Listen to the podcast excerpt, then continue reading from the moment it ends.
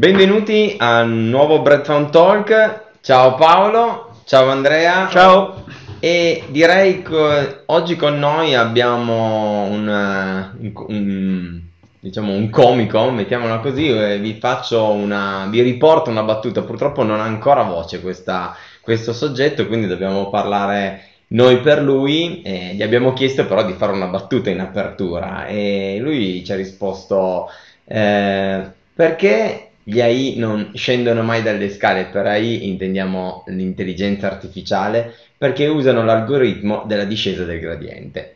Ora, battute risate non ne sento, freddura, e quindi freddura, freddura, freddura si sente solo quello, forse per, proprio perché solo dell'intelligenza artificiale e dei matematici, esperti, ingegneri informatici, analisti dei dati potrebbero capire queste, questa, questa battuta. Chi abbiamo con noi? Abbiamo ChatGPT. Eh, se ne parla ormai da, da, qualche settimana, anche di più, direi. Ho, fatto, ho finito una, un periodo di, di, formazione qualche mese fa e era OpenAI, la, la società che l'ha sviluppato questa soluzione di intelligenza artificiale l'aveva appena rilasciato quando io concludevo le ultime lezioni di questo master e eh, da lì in, nell'arco di pochi giorni addirittura se non mi ricordo male, una, una decina di giorni si è raggiunto un, un, numero di utenti che hanno provato, già interessati, forse probabilmente già anche dalle versioni precedenti di questo, eh, di questo software, di questa forma web di, di intelligenza, e che secondo me viene utilizzata oggi come per curiosità, ecco, per andare a vedere fin quanto eh, diciamo il mondo del coding, che poi fondamentalmente quello è riuscito ad andare in avanti eh, nello sviluppo di queste tecnologie.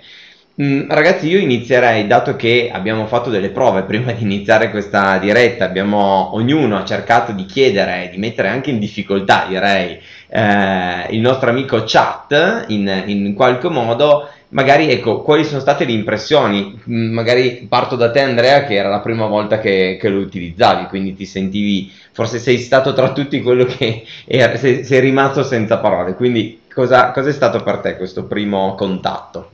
Sì, no, vabbè, è, è stato molto interessante notare non solo la capacità di sintesi che effettivamente eh, poteva già magari essere, eh, essere conosciuta e essere utilizzata da altri programmi.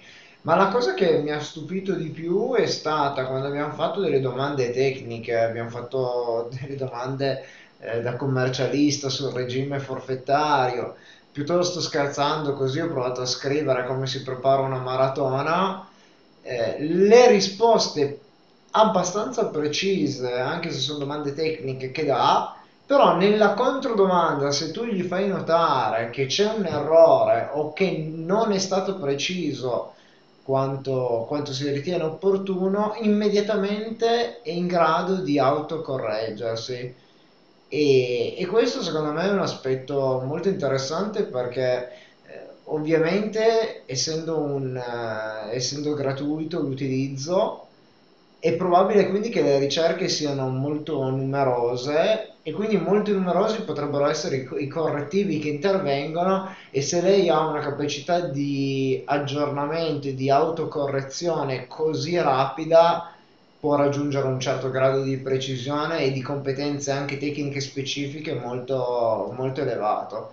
Poi è ovvio che eh, è un primo passo probabilmente per questo mondo il, il, momento decisivo probabilmente lo dicevamo già nella diretta, poi lascio la parola a Paolo, lo dicevamo un po, di, un po' di mesi fa quando abbiamo fatto la diretta sul metaverso, era una delle prime dirette che facevamo in cui chiudevamo la diretta dicendo che non sapevamo e non sappiamo tuttora se il metaverso che scaturirà dalla galassia Meta, Facebook, sarà quello vincente, ma dicevamo che sicuramente è un mondo interessante, lo vincerà chi riuscirà a trovare la chiave d'accesso più agibile, più accessibile per, eh, e più comodo per tutti Così vale secondo me anche qua in questo caso dove non solo capacità di sintesi, non solo capacità di eh, autocorrezione, non solo capacità di andare ad approfondire in modo tecnico e specifico ogni domanda che gli viene formulata, ma sicuramente un aspetto importante sarà un domani quando io chiedo un qualcosa di dispositivo come riuscirà a farmelo, riuscirà a farmelo, quello secondo me sarà un passaggio sicuramente importante. Allora, io mh, ho, ho un paio di considerazioni. La prima è eh, che mh, per quanto riguarda le domande che toccano la sfera più emotiva dell'essere umano, a quel punto ho notato che ci ha messo un bel po' di tempo a rispondere. Cioè una classica domanda eh, tipo tu hai intelligenza emotiva piuttosto che si è visto che il, il tempo che è trascorso tra l'invio del, del, testo e la sua risposta è passato quasi un 20-30 secondi, che ci ha quasi fatto pensare se si era piantato il sistema, quindi eh, che ci sta, perché l'intelligenza diciamo, artificiale ha un po' più di difficoltà per, in quanto ri- risposte di queste domande. Secondo me poi è una cosa molto, mm, cioè quasi disarmante per, per, per, l'essere umano vedere la facilità di risposta di quesiti sia tecnici che non in così poco tempo. Ehm, diciamo che secondo me assomiglia un po' a Google, ok? Dove però se non poni bene la domanda, per assurdo ti trova cose che non c'entrano assolutamente niente. Questo ti permette di darti una risposta sola, non ti dice 25.000 risposte, ti ne dà una di risposta. Giusta, sbagliata, forse un po' imprecisa, ma ti dà la, la, risposta migliore che lui è riuscito a, diciamo, ad elaborare. No? Quindi invece che la potenza di Google è quella di trovarti 25.000 pagine, ma alla fine tu ti fermi ai primi tre risultati, detta veramente in soldoni poveri, certo. lui te ne dà una la migliore secondo lui in quel momento. La cosa particolare è che ti dà la risposta anche in altre lingue, tipo noi abbiamo fatto una domanda prima mh, piuttosto semplice, come si scrive questa formula in Excel in francese? E lui si è messo lì e ha dato in italiano con la terminologia in francese, ma spiegando la formula col linguaggio italiano. Quindi come se io utilizzassi un PC che è in francese ma non conosco il francese. Mi scrivi questa formula per cortesia? senza spiegarglielo, tra l'altro. Senza Abbiamo semplicemente Quindi, scritto ma... in italiano, dammi una formula in francese. Esatto, che di, che di per sé se uno la cercasse su Google, magari ti riporta la formula in, in, in, che senso? Cioè te la riporti in francese, te la riporti in, in italiano scritta, francese, in un certo. blog? Sì, ma, eh, l'elaborazione in questa maniera è già secondo me un, un, passaggio più avanti del Google. Sì, perché abbiamo perché... mischiato due lingue diverse, per assurdo. Spiegami in un'altra lingua come si fa questa formula, quindi un aspetto tecnico e un aspetto linguistico in, lingue diverse. E anche nelle domande un po' più teoriche probabilmente c'è già questa capacità di fondo di andare a estrapolare magari concetti da più articoli diversi e comporre un micro riassunto, un micro testo che vada a integrare già queste parti, mentre su Google dovresti aprire 25 articoli, esatto. prenderti una riga per ogni articolo e crearti il tuo riassunto. Qua te lo fa lei in un nanosecondo. Sì, la, il rischio da quel punto di vista è l'autorevolezza perché su Google uno può verificare le fonti, qui per assurdo prendi per assodato che quello sia la risposta corretta. Non hai la possibilità di verificare se è corretto oppure no, a meno che no, non vai su Google e te lo cerchi tu per primo.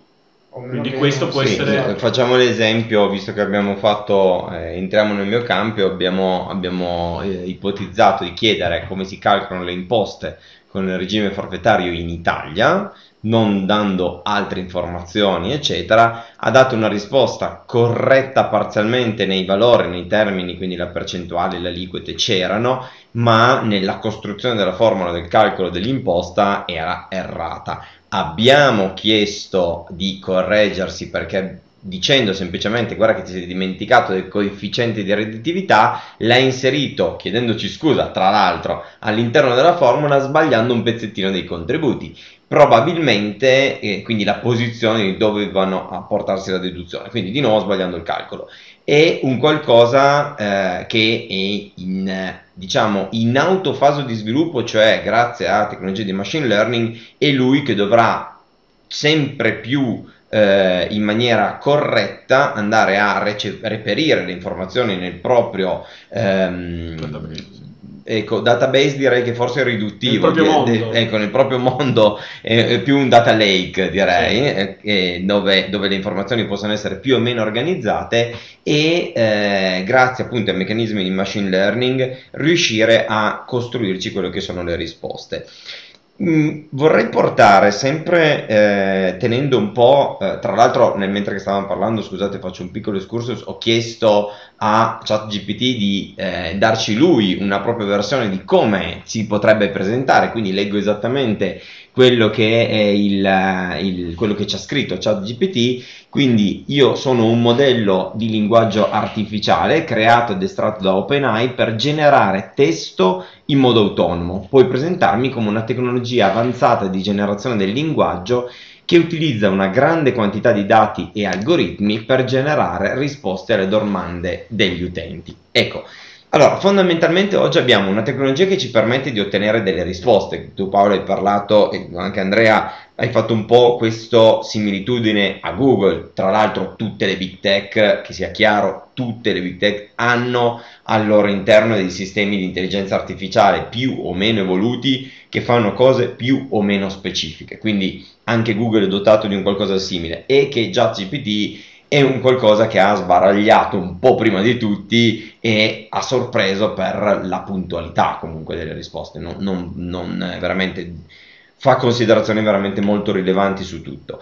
Vorrei solo portare un attimino l'attenzione, mh, iniziando su una cosa dove ehm, noi avevamo fatto storicamente e potrei anche dire forse la primissima diretta o Breadfan Talk sul metaverso, vado a memoria, non mi ricordo se era il numero uno, ma comunque eravamo nelle primissime, dove se mi ricordo bene, come eh, poi ho, ho sentito anche parecchi esperti del, del- del settore, eh, il metaverso oggi forse non si sa bene esattamente ancora che cosa sia, ok?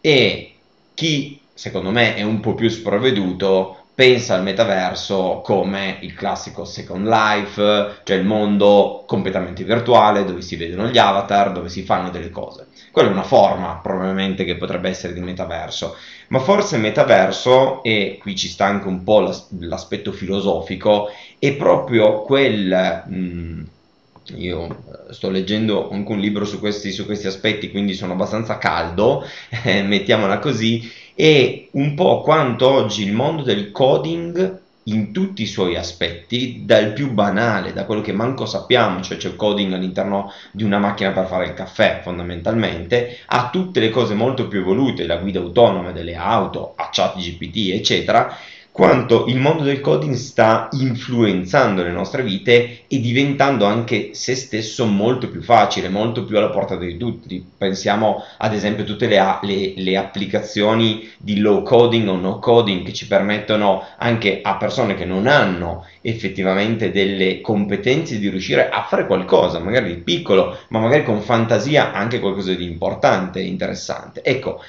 quanto questo mondo del coding sta entrando in contatto in ogni sua forma all'interno e si sta intrecciando con la nostra vita. Mi viene da dire, ma è questo il metaverso? È l- è l'iterazione che abbiamo in maniera continua con tutto quello che è la tecnologia che al- a monte, in un modo o nell'altro, se qualcosa di tecnologico è qualcosa di programmato. E allora a quel punto è l'incontro tra la vita umana e il mondo del coding.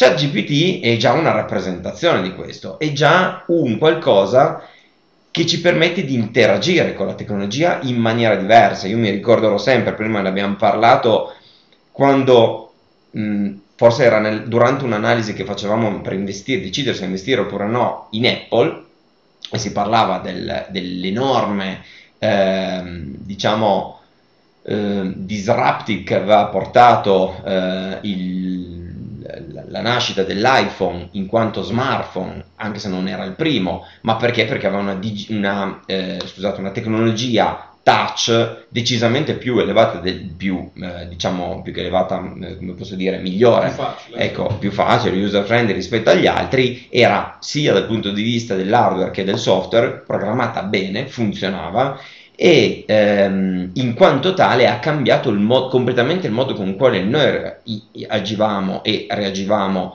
con la tecnologia e quindi lì ci ha aperto delle porte completamente diverse, delle opportunità completamente diverse, nati gli app store, eccetera.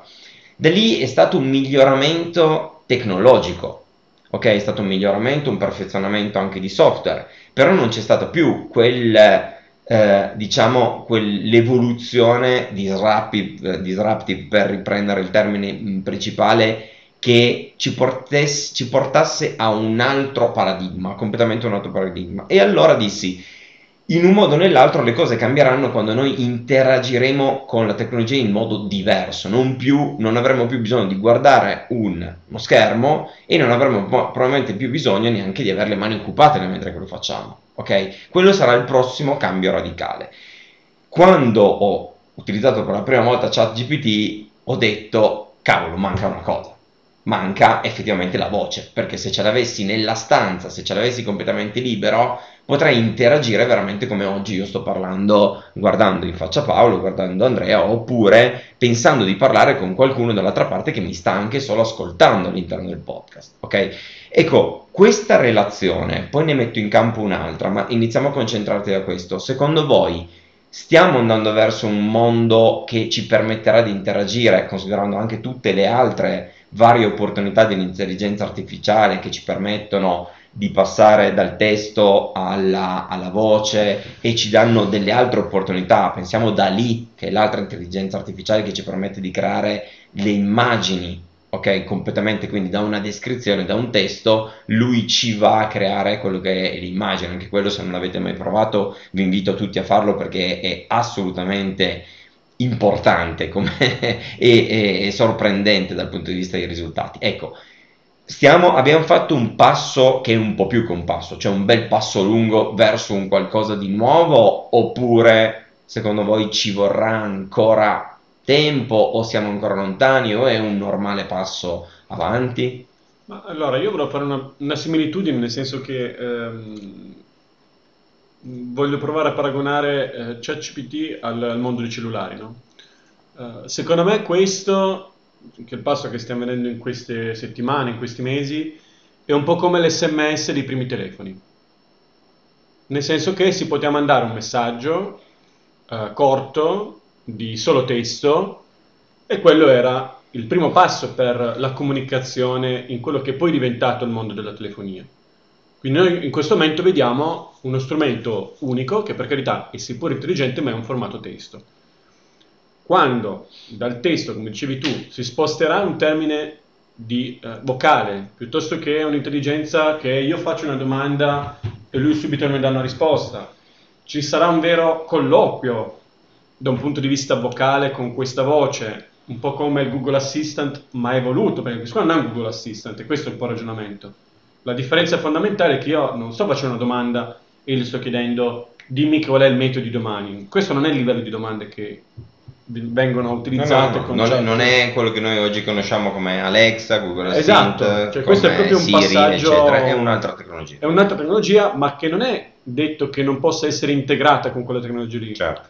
Cioè per nessuno potrebbe dire, ok, qual è la probabilità che domani faccia bel tempo nel raggio di 50 km? Cioè, a quel punto c'è un certo tipo di intelligenza che se vuoi fare vediamo cosa, qual è la tipologia di risposta che... Sì, non è una domanda risposta secca, ma sono Può già... anche essere, ma è più Possono anche però essere, tra virgolette, più una domanda che contenga più circostanze delle quali appunto implica che dietro ci sia un autoragionamento. Cioè ci sia un ragionamento, è un'ottica di ragionamento, quindi ho un po' fatto questa similitudine tra, secondo me, il mondo in cui stiamo approcciando adesso e il mondo degli SMS, da un punto di vista tecnologico che, con cui ci stiamo interfacciando in questo momento.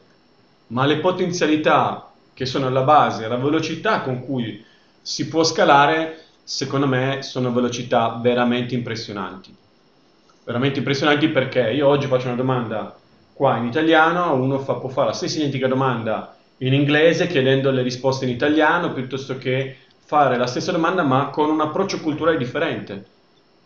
Domande di ragionamento possono essere da un punto di vista tecnico la stessa esattamente domanda, ma in base alla risposta che mi viene dato, al tono della risposta che in questo momento è scritto, piuttosto che alla lunghezza del testo, eh, possono essere interpretati in maniera differente in base anche alla cultura. Quindi perché no? Potrebbe rispondere in base alla, alla, diciamo, al tono di voce che ho usato durante la domanda, potrebbe certo. restituire una risposta differente in funzione del tono di voce che sto utilizzando. Magari non è così oggi, ma perché non potrebbe essere domani? No, no, no certo, certo. Questo è un po'... Quindi secondo me siamo ancora all'inizio, ma sono abbastanza convinto che la velocità sarà impressionante con cui avremo questo cambio. Andrea. No, condivido, condivido pienamente le parole, le parole di Paolo e quindi se immagino, se torna alla metafora del telefono, se questo è il SMS, aspettiamo di vedere la versione WhatsApp che arriverà. Ma io mi aspetto di vedere la versione 3D, cioè nel senso che è un po' questo il ragionamento, no? Cioè ad oggi col telefono, per assurdo, puoi fare una ricerca su Google di un'immagine, tipo non so, la lince, e poi vedere di ok, il telefono fammela vedere nella stanza quanto sì, è grande, no? Questo è un po' il concetto. In passato era che chiedevi al tuo amico che cos'è la lince. Questo un po' ad oggi vai su Google, che cos'è la lince e per assurdo arrivi dalla definizione alle immagini a vederlo nella stanza. Questo è un po' il certo. progredire tecnologico, no? Sì, poi possiamo dire che se c'è veramente questa, se ci sarà veramente questa progressione, se dal SMS passeremo veramente a qualcosa di multimediale, eh, certo è che si apre anche una riflessione su, determinati, su determinate attività, mi viene in mente questo, su determinate attività professionali che oggi ne accennavamo già prima del discorso, eh, attività professionali che oggi vengono svolte, che ovviamente dietro pagamento di un corrispettivo e tutto, un domani se questi, for, questi eh, continueranno a rimanere in versione gratuita, una domanda dettagliata dove io vado a chiedere, che ne so, se sono un'azienda, il business plan per o la fiscalità, le tasse che devo pagare una volta che mettono a punto un modello che sia attendibile. E capisco allora, la domanda precisa da fare. Capisco la domanda. Però ovviamente eh, più diventa sofisticata, più diventano elaborati i modelli dietro, eh, più forse anche la, la domanda vabbè, deve essere precisa, dovrà, se, se, chiediamo dei calcoli ci dovranno essere dati precisi, eccetera, però è molto rilevante che lui mi faccia il calcolo. Ecco, quindi come dicevo prima, eh, in, in, il parallelo che facevo anche con Meta, col metaverso, qui un aspetto che a me interesserebbe moltissimo è appunto quello, tra virgolette, un pochettino più dispositivo perché nel momento che arrivasse la dimensione anche un po' dispositiva, certo, secondo me, nel bene e nel male, con tutti i pro e con tutti i contro e con tutti i cambiamenti che porterebbe, perché sarebbero cambiamenti epocali, torno a ripetere, perché l'IMU che devo pagare piuttosto che eh, la, la, dichiarazione IRPEF che devo fare me la fa lui o il business plan di un'azienda me la fa lui o che ne so la dichiarazione di successione, ma che, che, che, ne so, ma qualunque cosa. Andrea sta cercando un sostituto mio, no, devo credere. no, per, per spostare anche ragionamenti molto più a terra terra. Ad oggi, ad oggi il governo italiano sta studiando un modo per fermare ChatGPT nelle scuole. Cioè, questo è il concetto in cui siamo. Cioè, nel giro di pochi già, mesi è già successo, è, è già successo che paesi. viene utilizzato per, diciamo, per fare dei compiti in classe, per fare dei, i, i famosi temi, i saggi brevi che, eh, che qualcuno poteva odiare, scrivi un saggio breve su Pascoli lungo mille parole. 20 secondi dopo è scritto.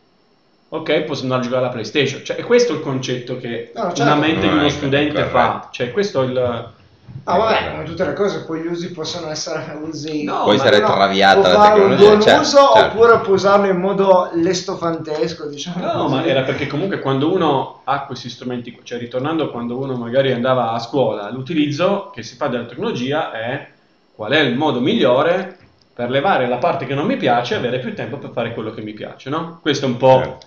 molto semplicemente. Quindi, scrivimi un saggio breve di mille parole su Pascoli ciao mamma, io vado a giocare con gli amici, ciao, cioè, perché comunque... Sì, sì, sì, cioè, solo che dopo, ai nostri tempi il chat GPT non esisteva, eh, quindi... Copia e incolla, lo mandi via PDF. Che abbiamo calcolatrice. Fatto, che abbiamo fatto prima, che lì ha dato nel nostro esempio, così torniamo all'ottica degli investitori, che è l'ottica che interessa a noi, eh, abbiamo provato a chiedere eh, come fare una lettura di una trimestrale di una società, lui ad ora ci ha dato una descrizione molto eh, descrittiva, molto qualitativa, eh, una specie di scaletta con la quale andare ad analizzare le varie trimestrali. Torniamo di nuovo lì. Se, se troveranno il modo per renderla più quantitativa, più numerica, più precisa, io scrivo trimestrale Amazon, escono i dati da trimestrale, o trimestrale Amazon, altra evoluzione, trimestrale Amazon in confronto, boh, periodi diversi, oppure trimestrali Amazon, confronto con trimestrali Netflix, e mi incrocia due dati e io in un, in un nanosecondo so la percentuale di utili fatto da una o dall'altra. In vari periodi temporali sono dati che quanto tempo risparmieremo noi Per di dover aprire Ti- ogni documento e analizzare quei dati? Certo, io vi faccio ancora un, un passaggio successivo, secondo me, e rimetto in campo due cose. Cerchiamo di stare focalizzati su queste e poi andiamo verso la chiusura. Allora, riguardo a quello che hai detto tu adesso, Andrea, eh, direi di fare attenzione perché credo che ci sia, tipo oggi noi abbiamo chiesto una scaletta, una scaletta generica, non parlando di una trimestrale di una società piuttosto che di un'altra, e ci ha risposto dandoci una eh, scaletta che era mh, in termini eh, definita in termini di priorità, quindi le cose più importanti, le cose meno importanti, eccetera. Attenzione che ChatGPT ha una base di dati all'incirca di 400 e, eh, gig, di 400 terabyte dal quale attinge, ma non sono dati nostri personali, almeno ad oggi che ci è dato sapere, almeno non legge il nostro. Quindi il concetto inizia anche a divenire un primo sviluppo può essere dire fammi entrare, cioè bussa alla mia porta, io ti lascio entrare, ti lascio accedere, quindi nel mentre che impari quello che tu stai dicendo, può essere se io so che conosco che il tuo portafoglio investimenti è fatto di tot aziende, non hai bisogno neanche di andarlo a cercare, sono io stesso che vengo a portarti le informazioni quando escono e sono quelle che solo esclusivamente quelle che ti interessano. Quindi oggi manca anche in questa ricerca che è un po' quello che sta facendo all'interno di, di tutte, le, di tutte le pubblicità che noi vediamo, no? Oggi abbiamo sempre più le, person- le pubblicità personalizzate, che prima ci bussano, magari anche senza dircelo troppo bene, facendoci firmare quei consensi in fondo o acconsenti tutti, eccetera, dove spiano esattamente quello che facciamo, capiscono quello che sono i nostri interessi e ci presentano quello che noi vogliamo. Qui pensate la stessa cosa, ma nell'ottenere un'informazione che noi vogliamo in un esatto momento, magari ancora prima ancora di chiederla. Ok? Alla fine basta solo farlo entrare perché deve capire prima quali sarebbero i nostri interessi. Questi potrebbe essere uno sviluppo futuro. Un'altra cosa che faccio una provocazione, chiudo e lascio il giro di tavola finale a voi, è un'altra tecnologia che metto in mezzo, che l'abbiamo sempre evitata, ok? Parliamoci chiaro, l'abbiamo toccata nei pagamenti,